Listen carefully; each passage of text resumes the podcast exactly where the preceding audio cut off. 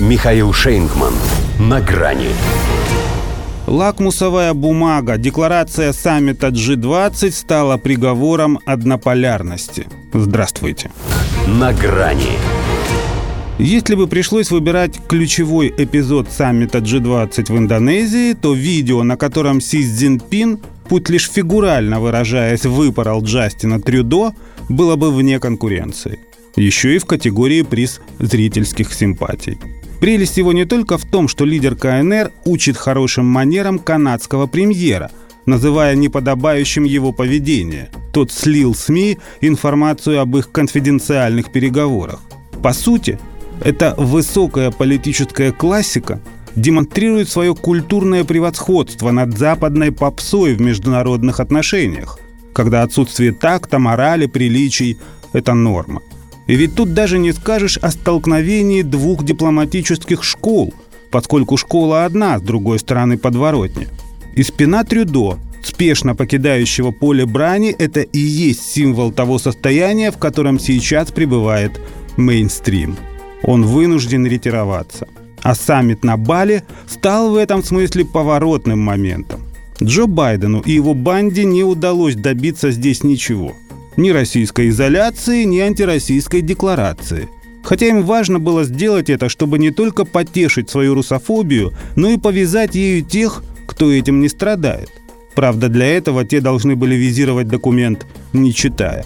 А так, его, возможно, когда-нибудь даже историческим назовут именно потому, что он первым на таком высоком уровне зафиксировал крах однополярности.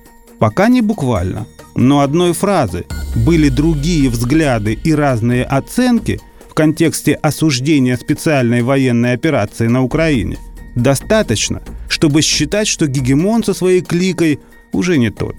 Мало того, что пропустил ее, так еще и расписался. Потому что все-таки не рискнул настолько противопоставлять себя остальному человечеству. Меморандум саммита, конечно, никого ни к чему не обязывает, бумажка. Но лакмусовая бумажка – при всем драматизме нынешних геополитических обстоятельств она показывает среду, в которой все-таки можно жить, поскольку западная всеразъедающая щелочь в ней теперь не доминирует. И пусть не решили всех проблем. Да что там всех, ни одной. Но тут ведь главное, что не добавили новых. А они бы возникли, устрой США и здесь все по-своему – кстати, их реальное отношение к миру проявилось вместе со снимками раскуроченного польского трактора. Решили же, что Третья мировая, и спрятались своим кружком, даже не предупредив всех остальных. Фотография их застывших в немом напряжении физиономий – это тоже первое место. Только в номинации «Кадры решают». Все. Байден, Шольц, Макрон, затылок Сунака. Вот она, картина маслом. Когда не ждали. Ну или приплыли. Трюдо, к слову, тоже здесь. Канада открыта к диалогу и хотела бы продолжить работать в том же ключе вместе, даже если есть вещи, в которых мы расходимся. Набором штампов оправдывался он перед Си. «Для начала научитесь соблюдать договоренности», — ответил тот.